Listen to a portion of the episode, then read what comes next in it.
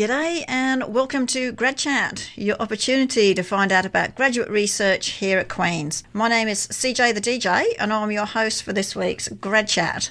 Of course, a show like this could not happen without the support of the School of Graduate Studies and CFRC, so thank you very much to both of them. Now, as I say every week, if you missed one of the shows, we are downloading them on, on podcast on either iTunes or SoundCloud, and of course, now CFRC also have their podcast listing as well. Today, I would like to introduce you to Bailey Gerrits, who is doing a doctoral degree in political studies under the supervision of doctors Elizabeth Goodyear Grant and Margaret Little. Welcome to Grad Chat, Bailey. Thanks for having me. Now, you have a a really important question or research topic and question, I guess.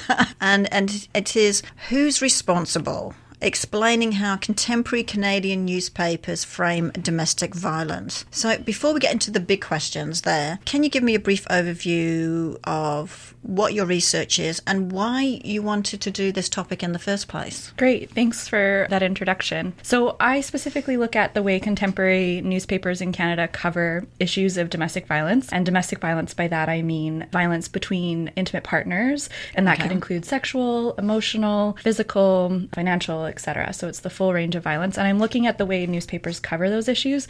And going beyond that particular analysis, I'm also looking at how that news is produced. So, and I think this topic is important for two reasons. I mean, there's many reasons, but mm-hmm. two sort of come to mind. One, we're in a moment where we don't really know necessarily what newspapers are talking about in terms of gender based violence, although we know that it's being talked about a lot. So, okay. sort of trying to understand what those patterns look like across newspapers.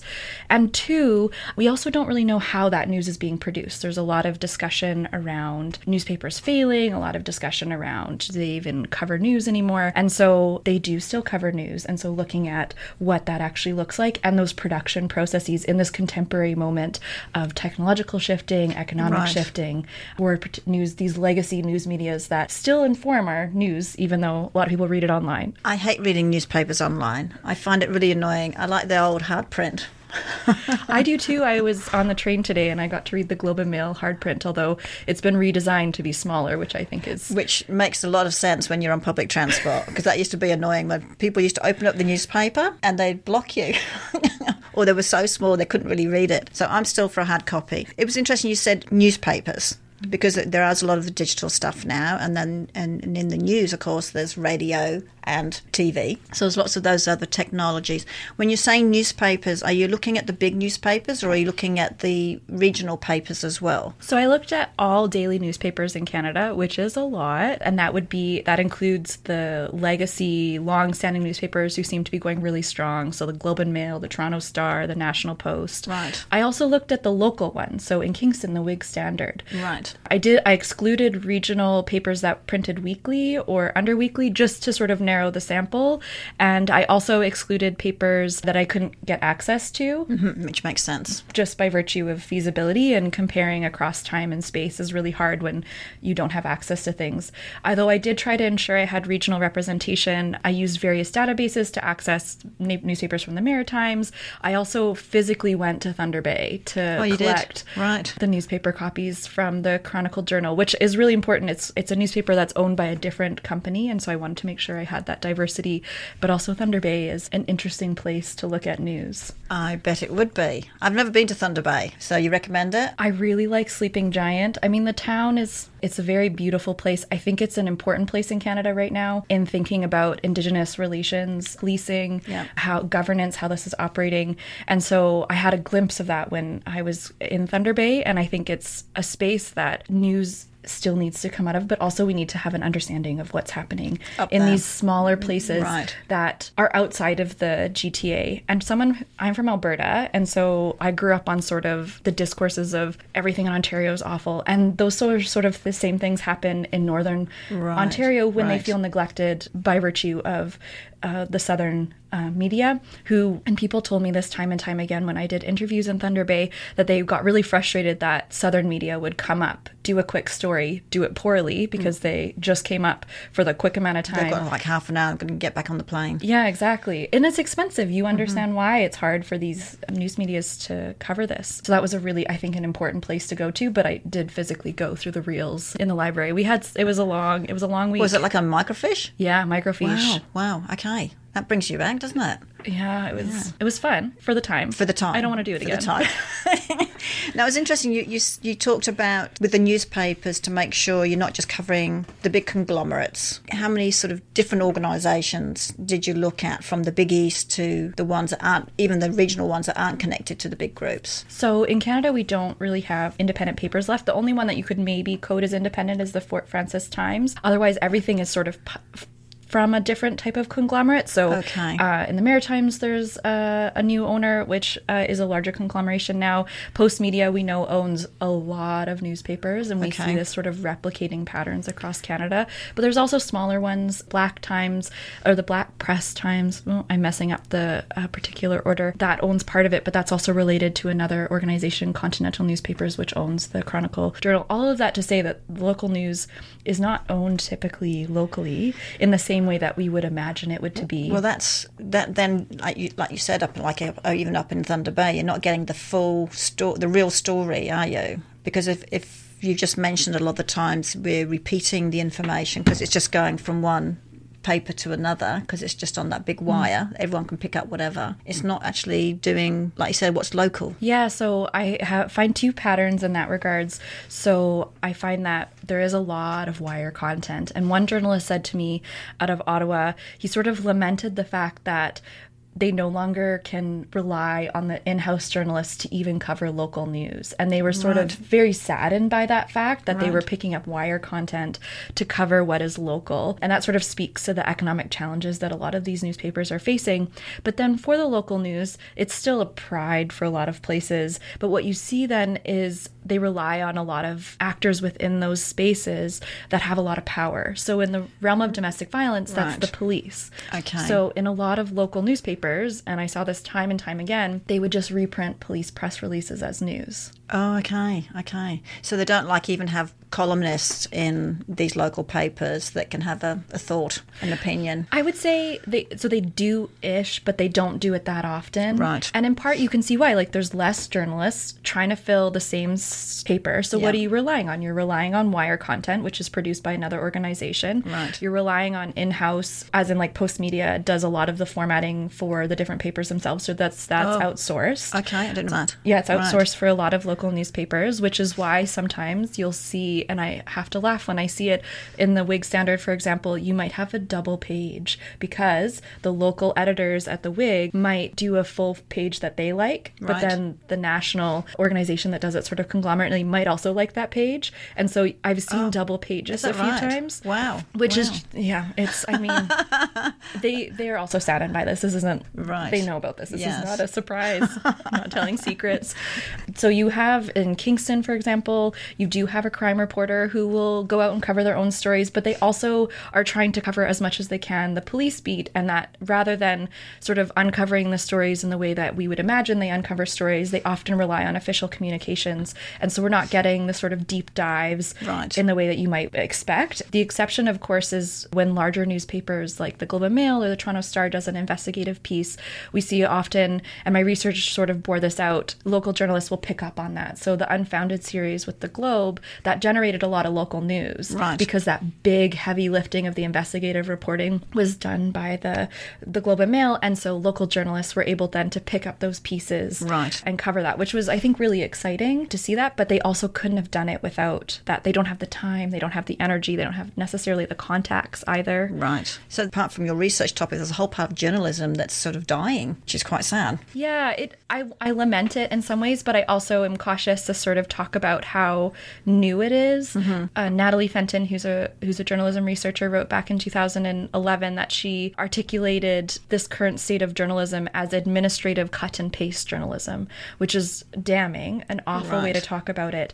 But I think quite apt in some cases Yes. where you see press releases, PR taking a lot of space within the news. And so what we read as news are maybe not news in the sense that we imagine it, where you have a journalist sort of filtering through, but rather their role is just rather whether or not that press release makes the news, not Right. necessarily the content of it. One journalist told me when I asked about police press releases, they said, one thing I really like about this particular police press, uh, like press writer, is they write it like a newspaper story. So I don't have to actually rewrite it that much. And just pick it up and drop it in. Wow. Okay. So you talked a little bit about this and what what you've just said already. So from your research, what are the dominant patterns and how newspapers in Canada covered domestic violence from uh, are you only looking from the period 2014-2016? Yeah, I had to narrow it. Yeah.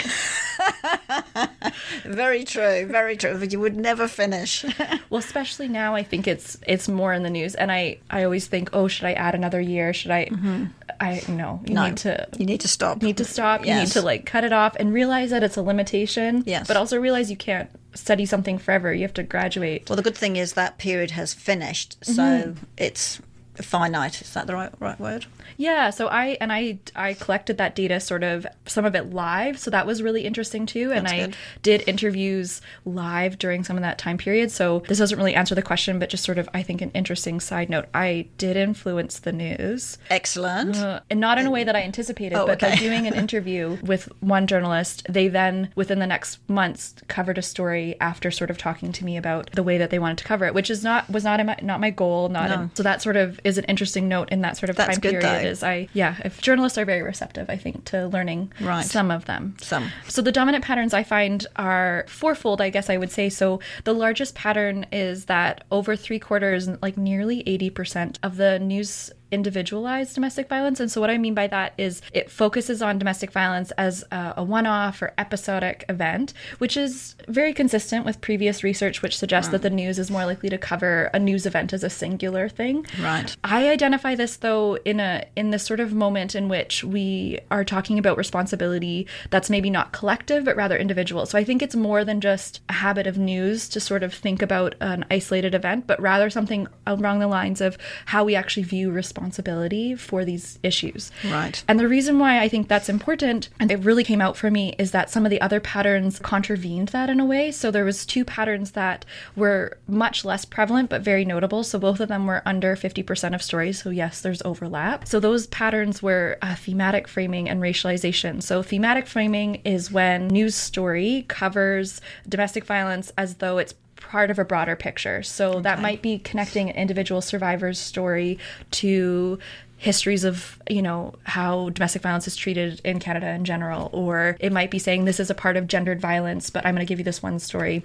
or it might just be talking about it in a broad context. So that gives a different sort of understanding of what responsibility is. So who's responsible for the violence and who's responsible to address it when you put it in this broader context. And then racialization is is very fuzzy to sort of identify in a lot of ways. But what racialization is is noting the the racial markers of the sto- of the participants involved or of the violence itself and what I find is that often these stories responsibilize communities for the violence, but it's not white folks. It's not the No. broader Canadian society. It's Indigenous communities. It's, you know, predominantly uh, countries with predominantly black people. That's what you're looking at, and you're not looking at Right. these individual stories. And so it's this difference of responsibility that I find really It's interesting. almost in the like news. it couldn't, couldn't happen in white society. Yeah, and I and you know I have journalists who say to me like, "Oh no, no, WASP Canadians can commit violence too," but yet the way they cover it, it sort of portrays that when a white person engages in violence, it's this aberration that is just their own individual deficiency, or at times a survivor's fault. So the sort of victim blaming that sometimes happens, although that's much less than what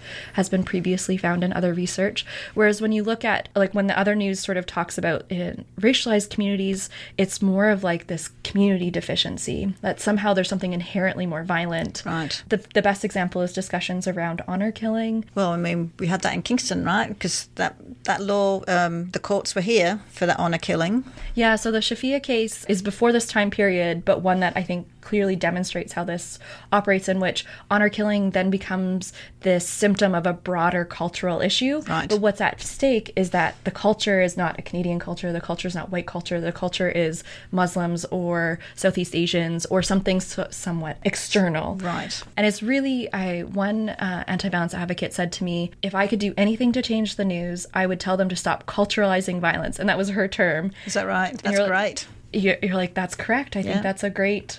We're all- you tell them. We're all capable, all human beings. Across the board. Exactly. So it brings this interesting thing up because we're in this era, era, and I know it's not the era that you were looking at, but this past year, of course, the the Me Too thing that's been going on recently. So, what does your research tell us about the role newspapers might play in bringing issues about gendered violence to the forefront, particularly with this Me Too? Yeah. So the Me Too movement, I would be remiss not to think about it given its prominence. So one, the Me Too movement can be covered by the news, but what I think it's actually doing is challenging the news to think about how these stories of survivors' experiences are actually newsworthy. Right. So, right. for example, and this might sound sort of different from what I was saying before, I'm happy to sort of reconcile that tension, but a lot of journalists said to me, you know, individual incidents of domestic violence that are boring, usual domestic violence, the everyday domestic violence, is not newsworthy. Okay. It's not unusual, it didn't involve murder, there was no fun weapon. It's not newsworthy. And I think what the Me Too movement is challenging and saying, actually, no, there's a pattern here Yeah. that you're not calling out, that other people then are calling out. Right. And in terms so of as a collective, then Yeah. it was newsworthy, but not as an individual. Yeah, so and I and I think that's what the Me Too movement is challenging is that these mm-hmm. individual stories really matter and actually highlight these patterns. And in terms of individualization, because that might sound sort of different than what I'm talking about, I think what the Me Too movement sort of does is it goes these individual stories matter, but they matter because they're part of this broader conversation, and that's not what individualization does within news patterns. Right, right. See, this is why you're doing the PhD.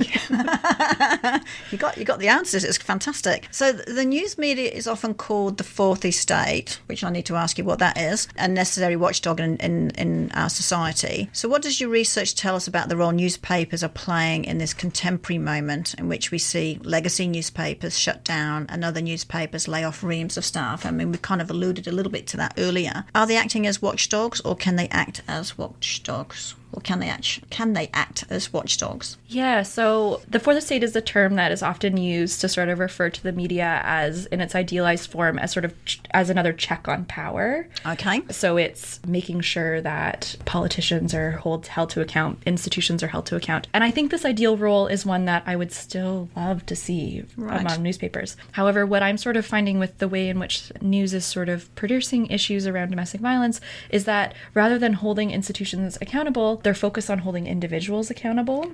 Okay. Got it. And they're also likely to sort of go along with institutional understandings, in part because they don't seem to have the resources to challenge institutions. And the, I think the biggest example is the way in which police influence domestic violence news. And again, aside from sort of these exceptional cases at the Globe and Mail and the Toronto Star, although I think those cases, you can still sort of talk about the way in which police are a very trusted source and not sort of challenged in their mm-hmm. sort of discursive authority. And like what my research shows is in local spaces, police are often really heavily involved in this news production process. And so it's hard to then challenge them, challenge them Right. about, you know, why aren't you covering this? So Kingston is quite unique. Kingston police, unlike most police forces in Canada, release information about domestic violence regularly. Is that right? Most of the police forces in Canada don't release information about domestic violence. Did you interview the Kingston Police? Yeah. And what did, why did, why are they doing it and not the others? So the person who started it uh, is no longer the communications director, but this legacy sort of still continues. And his reasoning was that it's important for the public to know how pervasive this is. It's a large part of their job. For most police forces, domestic violence makes up a, like a large portion of the calls they actually attend. But that's Okay. yet that's not what we're hearing about. We're hearing about the robbery. You're hearing about some other sort of public safety risk, Right. not this so-called private risk that a lot of people are in. Behind closed doors. Yeah, and I police officers have said that to me that you know we don't need to talk about it because it's a private issue. And I was shocked when they said Yeah. that but they did say that. I mean it was in 2016 maybe they've learned 2 years later. I don't know. I haven't done follow-up interviews with this particular individual. But the Kingston police are quite unique in that regards. And so what you see in Kingston is that there's a lot more like police reported domestic violence coming up that's regular like a regular we attended this domestic violence we attended this domestic violence case. And often those aren't murders. They don't involve weird weapons. The sort of what I was talking about Yeah, earlier yeah. the newsworthiness whereas most other places the police don't release information about domestic violence. And so you don't see the whole scope of it. But rather than challenging journalists on that i saw a lot of journalists in my interviews would sort of internalize that. They're like oh no no like we don't need to cover that. It's not as newsworthy or there's bigger things to cover or you know it's a more private issue. And so there's a way in which police are not being challenged in their communication policies. Right. But also their handling of these cases because you're not covering it. So it's almost like we need some champions in the various corporation, newspaper corporations to make that their that's their goal to work on those sorts of things. So, so what does your research tell us about how newspapers coverage issues related to violence against Indigenous women and girls? I mean, you've alluded to this earlier with some of the communities where often it is the Indigenous community that they do put in the news. Mm-hmm. So it's all for the negative reasons and things. So, so what do you think there? So interestingly, so I guess a caveat first, my research didn't look at murdered and missing Indigenous women as a broad issue because I just sort of did a slice of gender-based violence, which was domestic violence. Right. So it doesn't include everything. But I think by doing this slice was really interesting because what I found that it was very rare. I think I had one story of my nearly 900 stories that covered an individual case of an indigenous woman in a in a domestic violence situation. One that identified it. One. But yet there was there was additional stories that talked about this as a broad issue for the community. Right. And so what I sort of saw from this is that individual experiences of violence, often at the hand of Indigenous men or white men, were not necessarily newsworthy. But what was newsworthy was identifying that the community was somehow violent. The community. Right. Which I think was really interesting. And, imp- and I think there's a lot of reasons for this that go beyond the easy I, I, racism thing. I think there is an issue of access. I think that journalists may not be going into the communities, so they don't know about these things. So there are those sort of issues as well. But right. at the same time, I think there's clearly something there where journalists are not seeing this as newsworthy as a murder of a white woman somewhere else or identifying it in that way. The one story that was in the in my sample was interesting too because because it was actually a journalist's one person mission to try to recover this story and sort of right. say why wasn't it covered. Right right because it was a murder. So we're not even talking about that everyday domestic violence that some places don't cover anyways. We're talking about a murder. And so this journalist was trying to recover this story and was working quite hard to sort of go why wasn't this covered? Why aren't we talking about this? And that was a very unusual thing that right. didn't happen. Yeah. To me that was very interesting and i think very important to sort of identify and also identify that the other stories that identified the broader issue of gender based violence in the community, specifically around domestic violence, often had a lot of police support and interest in the story.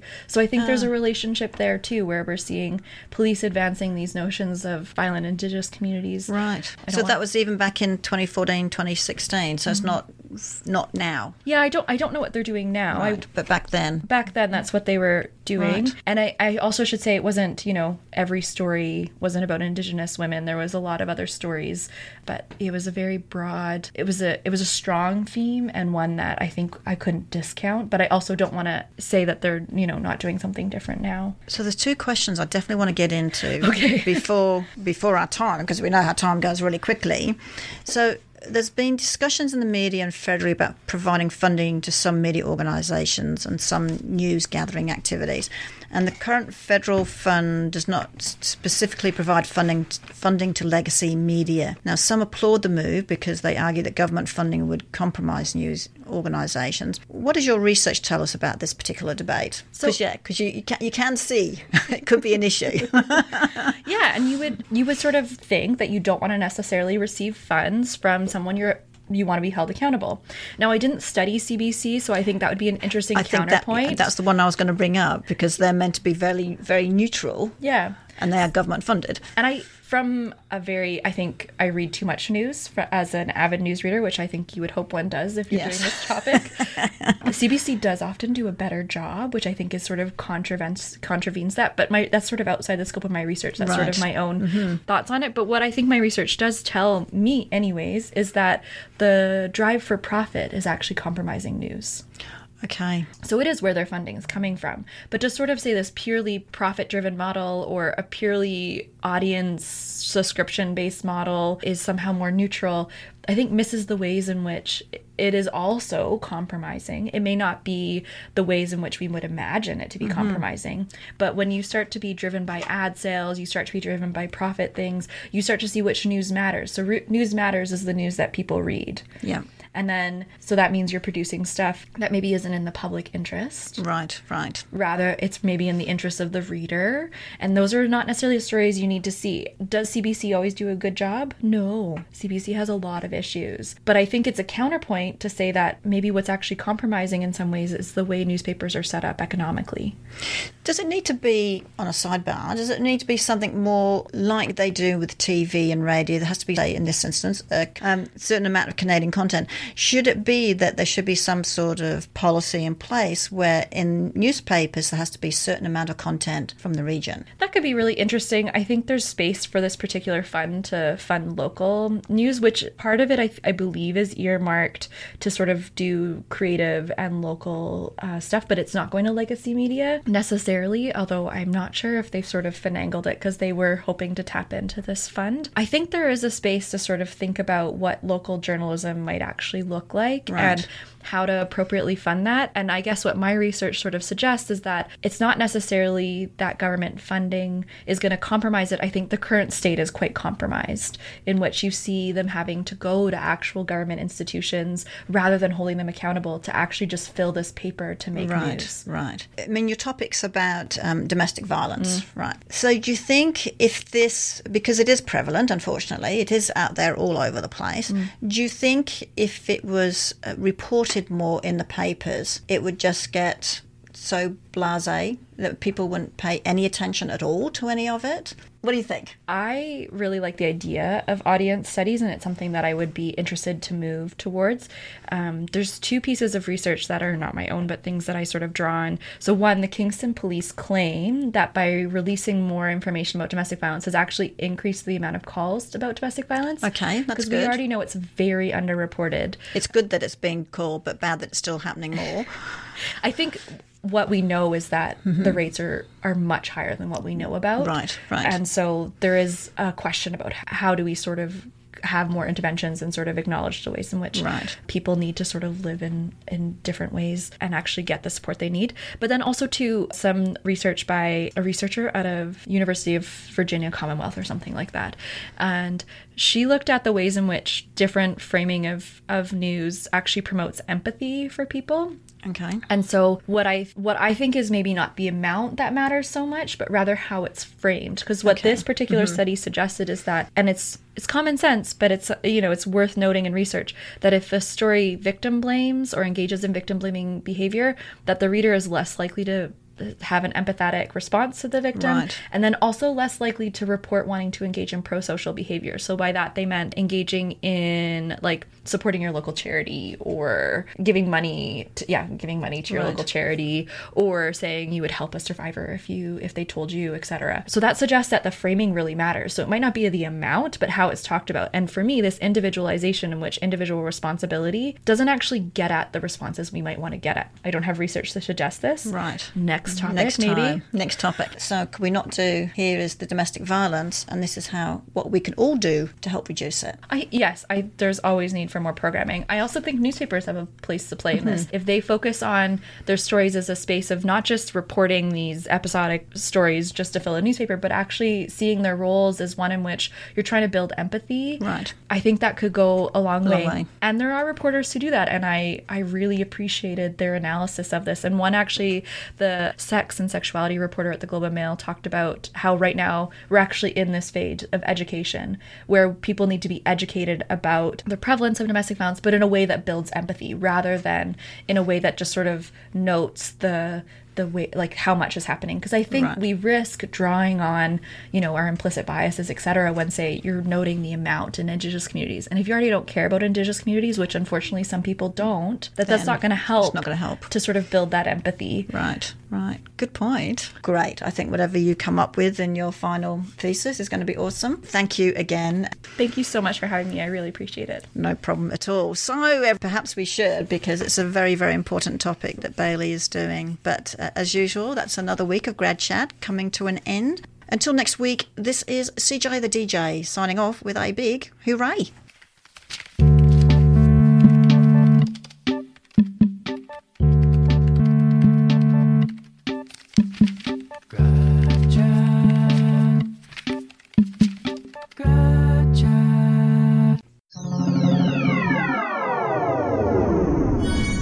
This show is produced in collaboration with CFRC at Queen's University, Kingston, Ontario, with infrastructure support from Queen's Faculty of Engineering and Applied Science. CFRC is located on traditional Anishinaabe and Haudenosaunee territory. Find more great podcasts at podcasts.cfrc.ca.